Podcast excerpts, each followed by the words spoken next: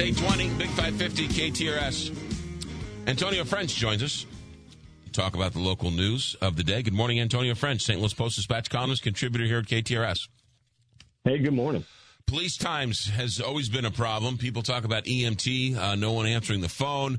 We know we're down, what, close to 200 police officers. Now there's a story uh, at STLtoday.com about police officers taking uh, uh, an, an, inordinate amount of time to show up uh, after um, uh, a man killed a woman and two kids. What's going on here?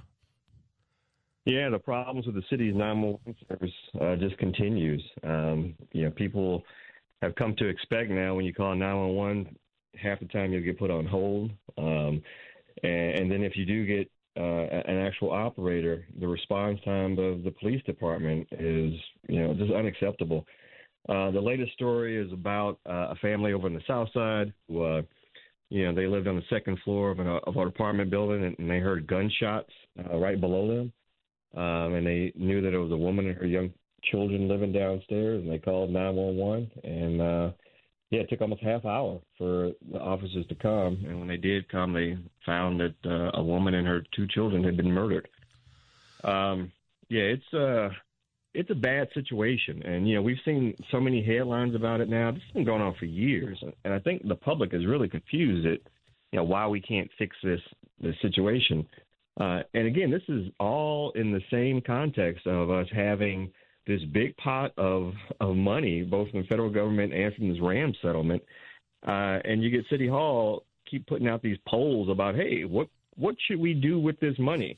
Clearly, we have some big issues that require some additional funds, and I think at this point, if you've got to outsource certain components of 911, if you've got to um, you know, have bonuses to large bonuses to sign up new police officers or new, uh, you know, dispatch uh, callers and operators. I, I don't know what what it, what you need to do, but we really need to do whatever we can because it is an essential uh, duty and service of government for the 911 service to work, and it does not work right now.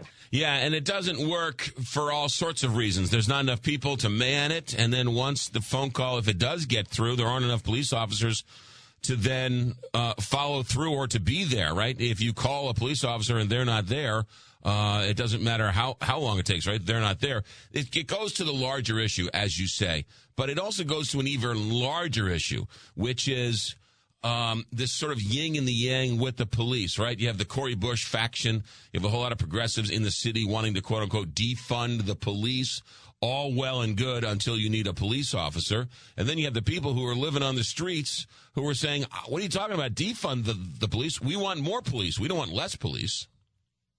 Yeah, and then you have uh, you know different neighborhoods and business districts in the city that uh, get so frustrated by the quality of just the regular 911 and police service that they then you know, pay additional taxes or private funds to then hire off-duty police officers to patrol those areas, which then actually winds up competing with the city, who would want to get those officers working overtime in the districts that need it.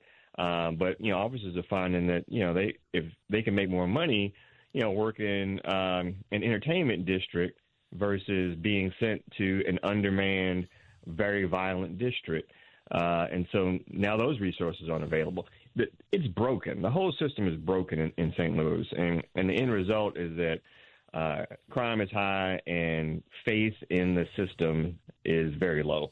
Uh, and it's, it's really just past time of just talking about it, and, and somebody has to has to fix this, accept responsibility, and fix it. Especially, like I said, if you have this pot of money right now, this is not something that the city normally has, but you do have a pot of money right now, especially in that Rams settlement, uh, that we need to fix this somehow. But you know, the, the mayor, the congresswoman, uh, several members of the board of aldermen, the president of the board of aldermen, have all been on record as saying that the size of the police department uh, needs to be reduced, that uh, we put too much money in policing, uh, and so they just can't bring themselves to allocate more funds to this big problem in the city of St. Louis, and so the city keeps burning. Yeah, no, it's it's, and I don't know. Reading this story, uh, if a police officer getting there, and I don't know the I don't know the proper time. Right when you're in a when you're in an emergency, every second seems like 20 minutes.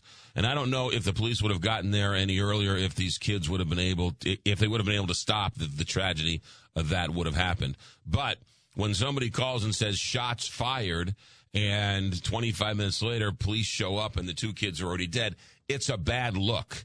And and marketing wise, PR wise, it just is another black eye for the city of St. Louis. Absolutely. You know, when you when you call 911 and you're reporting um, you know, my car got broken into or, you know, somebody broke into my garage or something, you might expect that that call is listed as a lower priority. But when you say, hey, you know, gunshots right below me in the apartment and there's a woman and, a ch- and her children down there, that you expect to be the highest priority. And if that is the highest priority and it still gets that kind of uh, response time, that that really is indicative of a larger problem. You know, the other thing too, and you know this as a former alderman and somebody who sort of lives this, um, you know that this is a terrible incident, but also affects not just this terrible family, right? The family of this terrible tragedy, but the neighborhood at large, right? I mean, this this hangs on the neighborhood, and so this then gives reason for, for people not to go to that neighborhood or for the person not to open up the restaurant or the person not to move into the neighborhood or the kid not to go to the school there. So it's just a, it's another nail in the coffin of a struggling neighborhood trying to rebound. Absolutely, especially when you talk about the death of you know two children like that. Uh, that's something that hangs on on that community for a long time.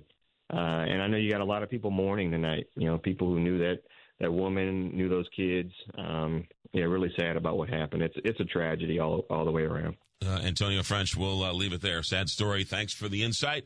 Thanks for the uh, thanks for joining us and being a um, contributor. And we'll talk to you down the road. Take it easy. Have a good one.